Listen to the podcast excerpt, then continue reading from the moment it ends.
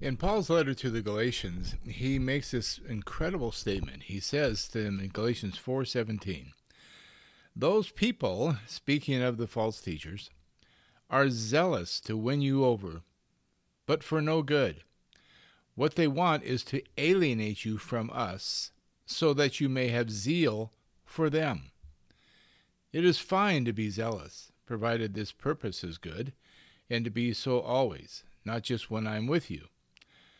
My dear children, for whom I am again in the pains of childbirth until Christ is formed in you, how I wish I could be with you now and change my tone because I am perplexed about you. Let me read that last line again. My dear children, for whom I am again in the pains of childbirth, agony, until Christ is formed in you how I wish I could be with you now and change my tone because I am perplexed about you. End quote.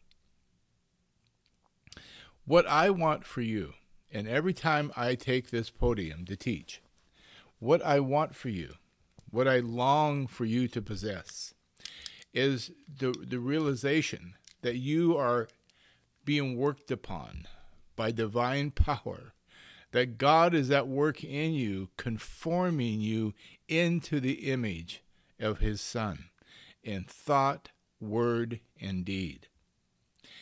Anybody that tells you, or anybody who thinks that Christianity is a box you check so that your ticket is punched for heaven when you die, is missing the point.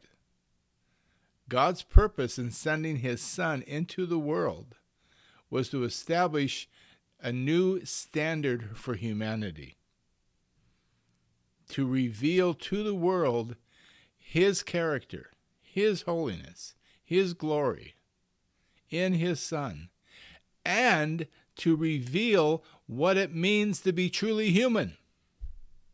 And then to go to the cross, atone for the sins whom the Father had called to be in fellowship with his Son, so that they could be united to him in his death and resurrection by the Spirit and become like him. So, the goal of God in your life is to make you like Jesus. That's what he's doing, even this moment. You need not wonder what God is doing in your life. Now, I realize that life gets big, especially if you're married, when you have children, or you have grandchildren, even. You have career responsibilities. You have a house to maintain. You have rent to pay. Cars break down. Uh, life happens. And there may be times when you wonder, what is God doing in my life? Perhaps you're reaching middle age. Perhaps you're in their 40s or 50s and you're beginning to question whether or not you have really fulfilled God's purpose in your life. Those are the kind of things that happen to every one of us. Those are the kind of questions that every one of us asks at some point along the journey. But one question you need never wonder about is this one question you need never ask is, What is God doing in my life? Because I can promise you right now, it's as simple as this He's making you like Jesus. And He's using everything that comes at you, everything that comes at you to do that. God causes all things to work together for those who love Him and are called according to His purpose. What is that purpose? That purpose is to conform you into the image of his son. To make you like Jesus. That's the whole purpose of the Christian life. You are more like Jesus today than you were yesterday. You're just not as much as you will be tomorrow. And God is using every single situation in your life, especially the trials and tribulations and circumstances that otherwise would leave you feeling victimized, would cause you to wonder whether God's even with you. James tells us that we should instead count them as joy. knowing that the testing of our faith produces steadfast faith, steadfast um, faith and perseverance. So, what is God doing in your life? He's conforming you into the image of His Son. And that's what Paul is telling these uh, people in Galatia. He's telling them that they are getting sidetracked. So, what's the greatest obstacle to Christ being formed in you? It isn't those godless liberals. It isn't the right wing fanatics. It isn't the threat of economic collapse. It isn't whether or not you're going to be laid off, whether your spouse is going to leave you,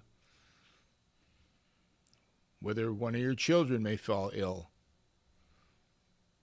What is the greatest obstacle to you being conformed into the image of His Son?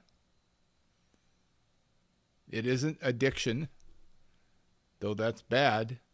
It isn't uh, ill health. It isn't loss of fortune. I think you get my point. It isn't any of those things. It isn't any of those things that we typically think of as obstacles to a happy, functional life. What's, what's really the greatest obstacle to you fulfilling God's purpose in your life is the presence of a false gospel being preached by false ministers and advanced by the angel of light, otherwise known as Satan himself. And I know you've probably heard me say this before, but we are at a time in, in history, church history, where this has become the norm. And the greatest danger, my friend, my greatest danger to you, my brother and sister, is that you are going to just fall into the rut of the normative path of some super apostle, some celebrity preacher whose teaching actually pulls you away from Christ so that you begin reflecting the character of the teacher or the teachers instead of the character of Christ. That's that is the problem. That's the obstacle. It took me 25 years for me to realize that myself. And I'm not going back there for nobody.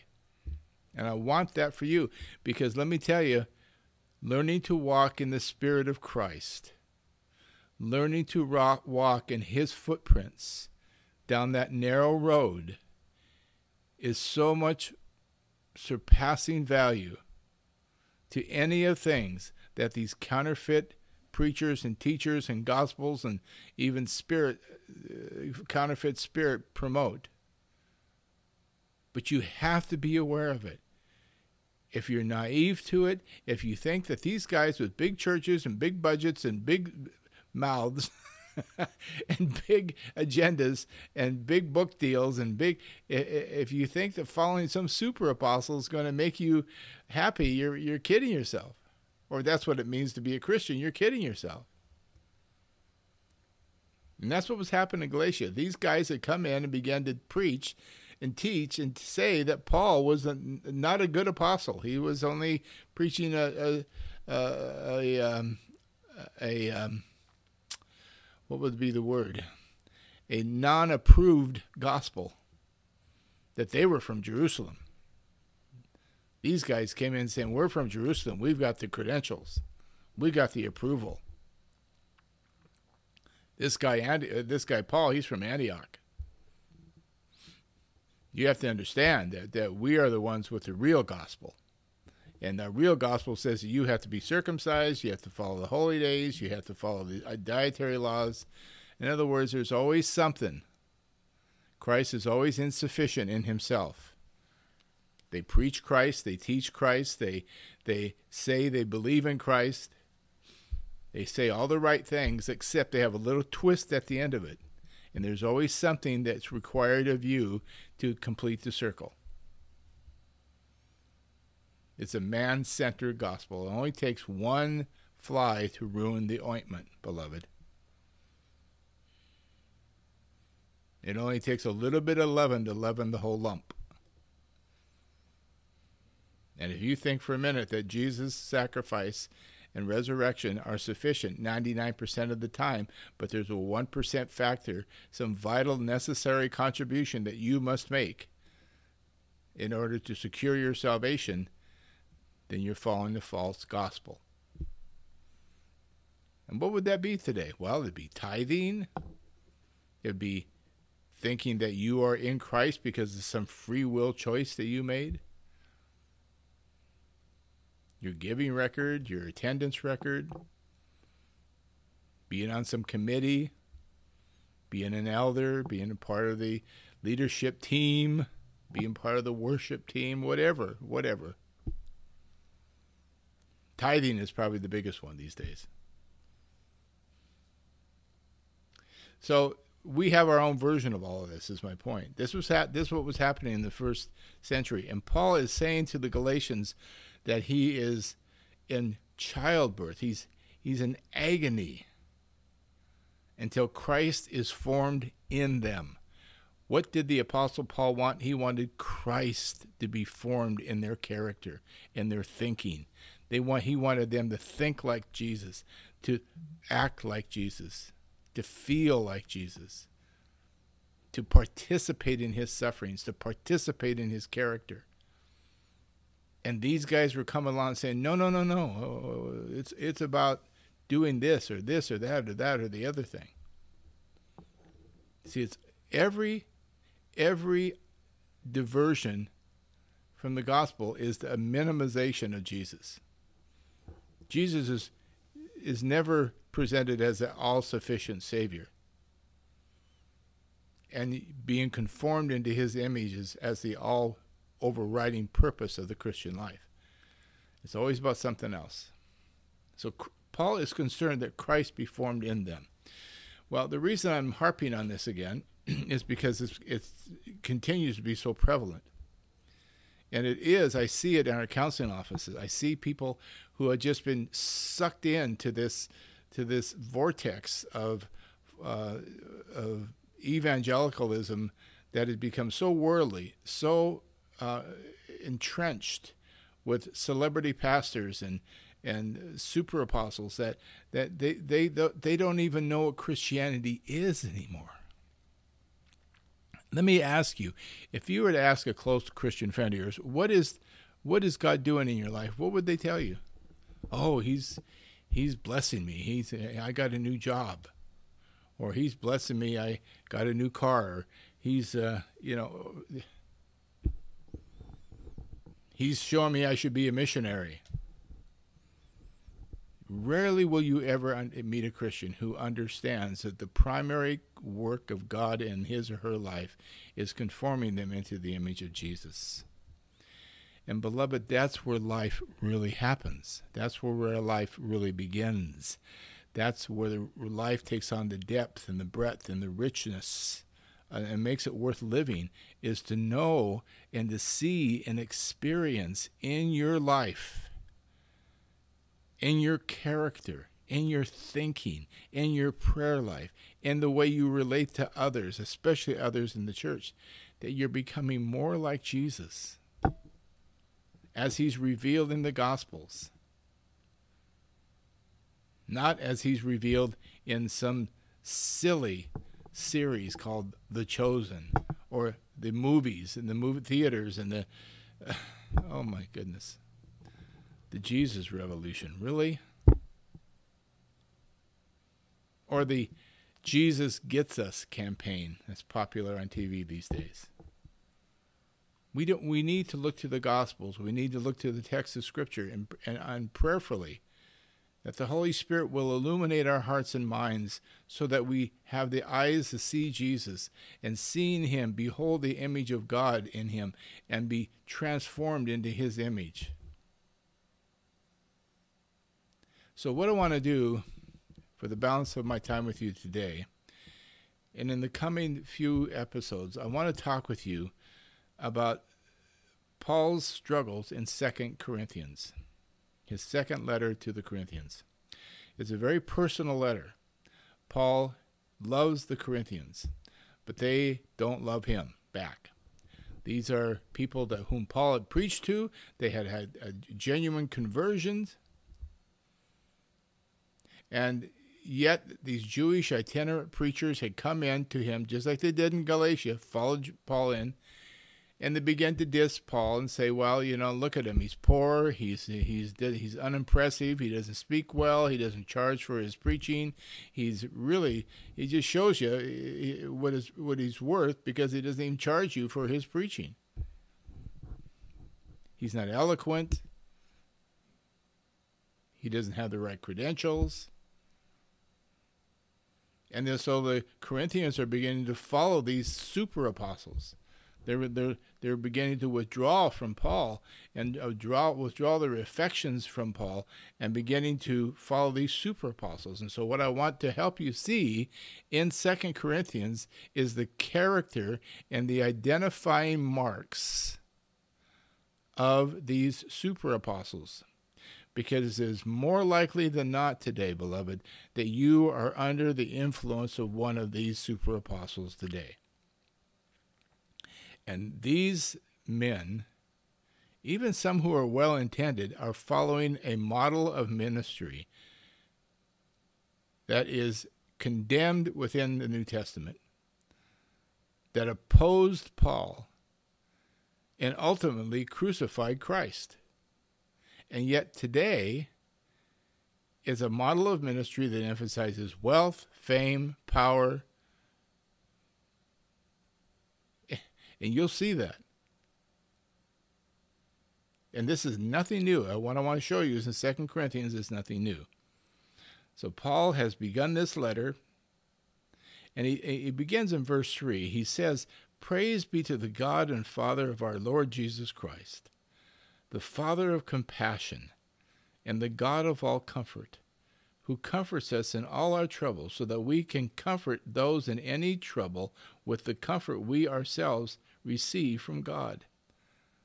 That's the basis of this letter, is suffering in ministry by which we grow in Christ. After all, we follow a crucified Savior. And if we're going to follow him, we're going to follow him down that narrow path, a, a path that's so narrow there's only room for one set of footprints. And those footprints are blood-stained footprints. See, this already uh, you're probably uncomfortable because you've been told for a long time now that Jesus came and died and rose again so that you could have your best life now the health, wealth, and prosperity gospel has so filtered into even conservative evangelicalism that you would think that that's what it's all about.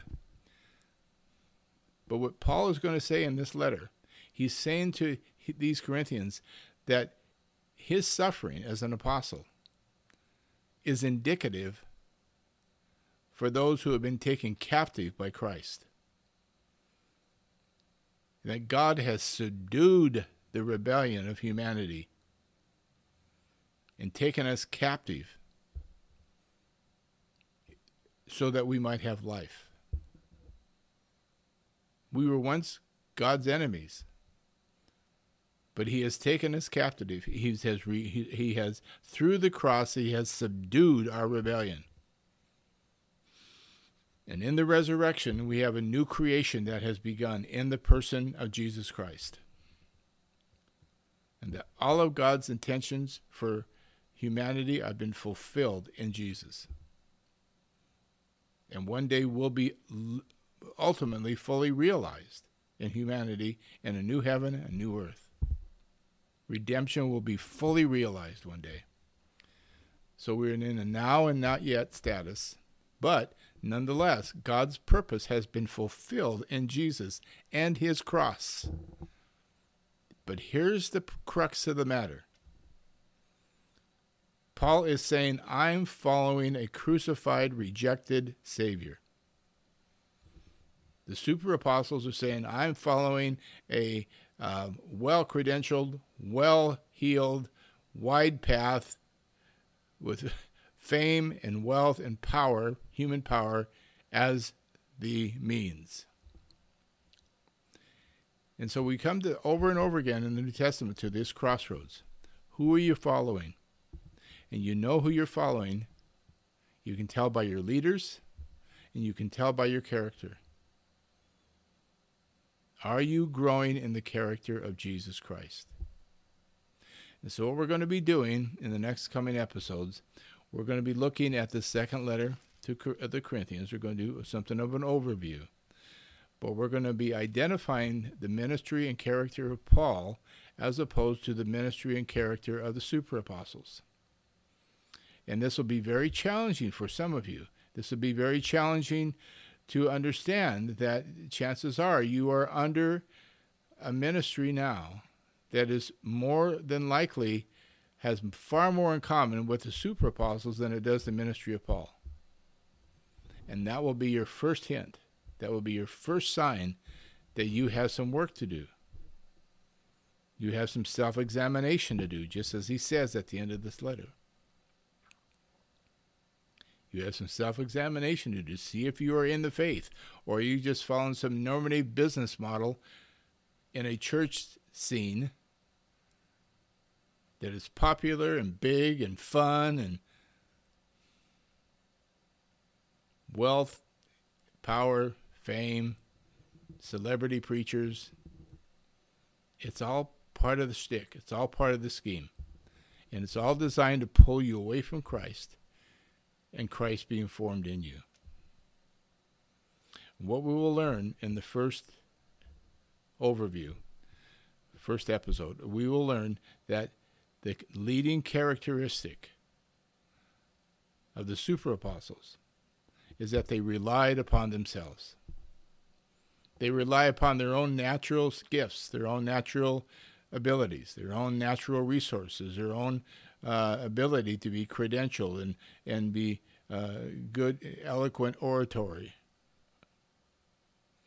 These are the kind of things that they rely upon. Their charm, their personality, their credentials, the things that wow people in the world. And when they wow us in the church, we're in trouble. And Paul says, No, no, no. No, I, I'm a suffering apostle because I'm following a crucified Savior. And the only way to the resurrection, the only way to be assured of the resurrection, is that you don't come any way but through the cross. And that's what the super apostles are trying to help you avoid, is having to come through the cross, through the way of the cross, the death to self, the taking up the cross and following Jesus. And the super apostles say, No, no, you don't have to do that. You can believe in Jesus. You can go to heaven when you die. You can have all the benefits of believing in Jesus, and you don't have to go through the cross. Just believe in Jesus and do things as we tell you to do, and you'll be fine. Paul is saying, Nope. Death to self, death to the ego is the primary means by which we experience in this life the power of the resurrection of Christ as well. In fact, I'll close with this. He says in chapter 1 of 2 Corinthians, beginning with verse 8, We do not want you to be uninformed, brothers and sisters, about the troubles we experienced in the province of Asia. We were under great pressure, far beyond our ability to endure, so that we despaired of life itself. Indeed, we felt we had received the sentence of death. But this happened that we might not rely on ourselves, but on God, who raises the dead. He has delivered us from such a deadly peril, and He will deliver us again. On Him we have set our hope, that He will continue to deliver us, as you help us by your prayers. So there you go. That's the first point. Paul had a God reliant ministry. He relied upon the power of God to preach the gospel through him, in him, by him. whereas the super apostles were self reliant. They were reliant upon the ways of the world, schemes, programs, marketing, music. You know the drill. And it's time that we do as the apostle tells us to do here in 2 Corinthians chapter 4, and that is renounce the hidden things of shame. Renounce these hucksters who peddle the word of God for profit. And they are so subtle and they come across so pious. Some of these Sunday morning programs are so pious sounding. And they give you good little Bible lessons. And then they sell you one of their devotionals or one of their latest books. For your gift offering of only $25 this week, you can have our latest book. See how it works? Hope you stick with me. Hope you come back. What I want, again, is for you to be formed into the image of Christ. And what I'm trying to say very clearly to you as I close is that the greatest obstacle to Christ being formed in you is getting caught up in some kind of phony celebrity, prosperity, wealth, health, power loving, comfort loving ministry that calls itself Christian but is anything but. Amen.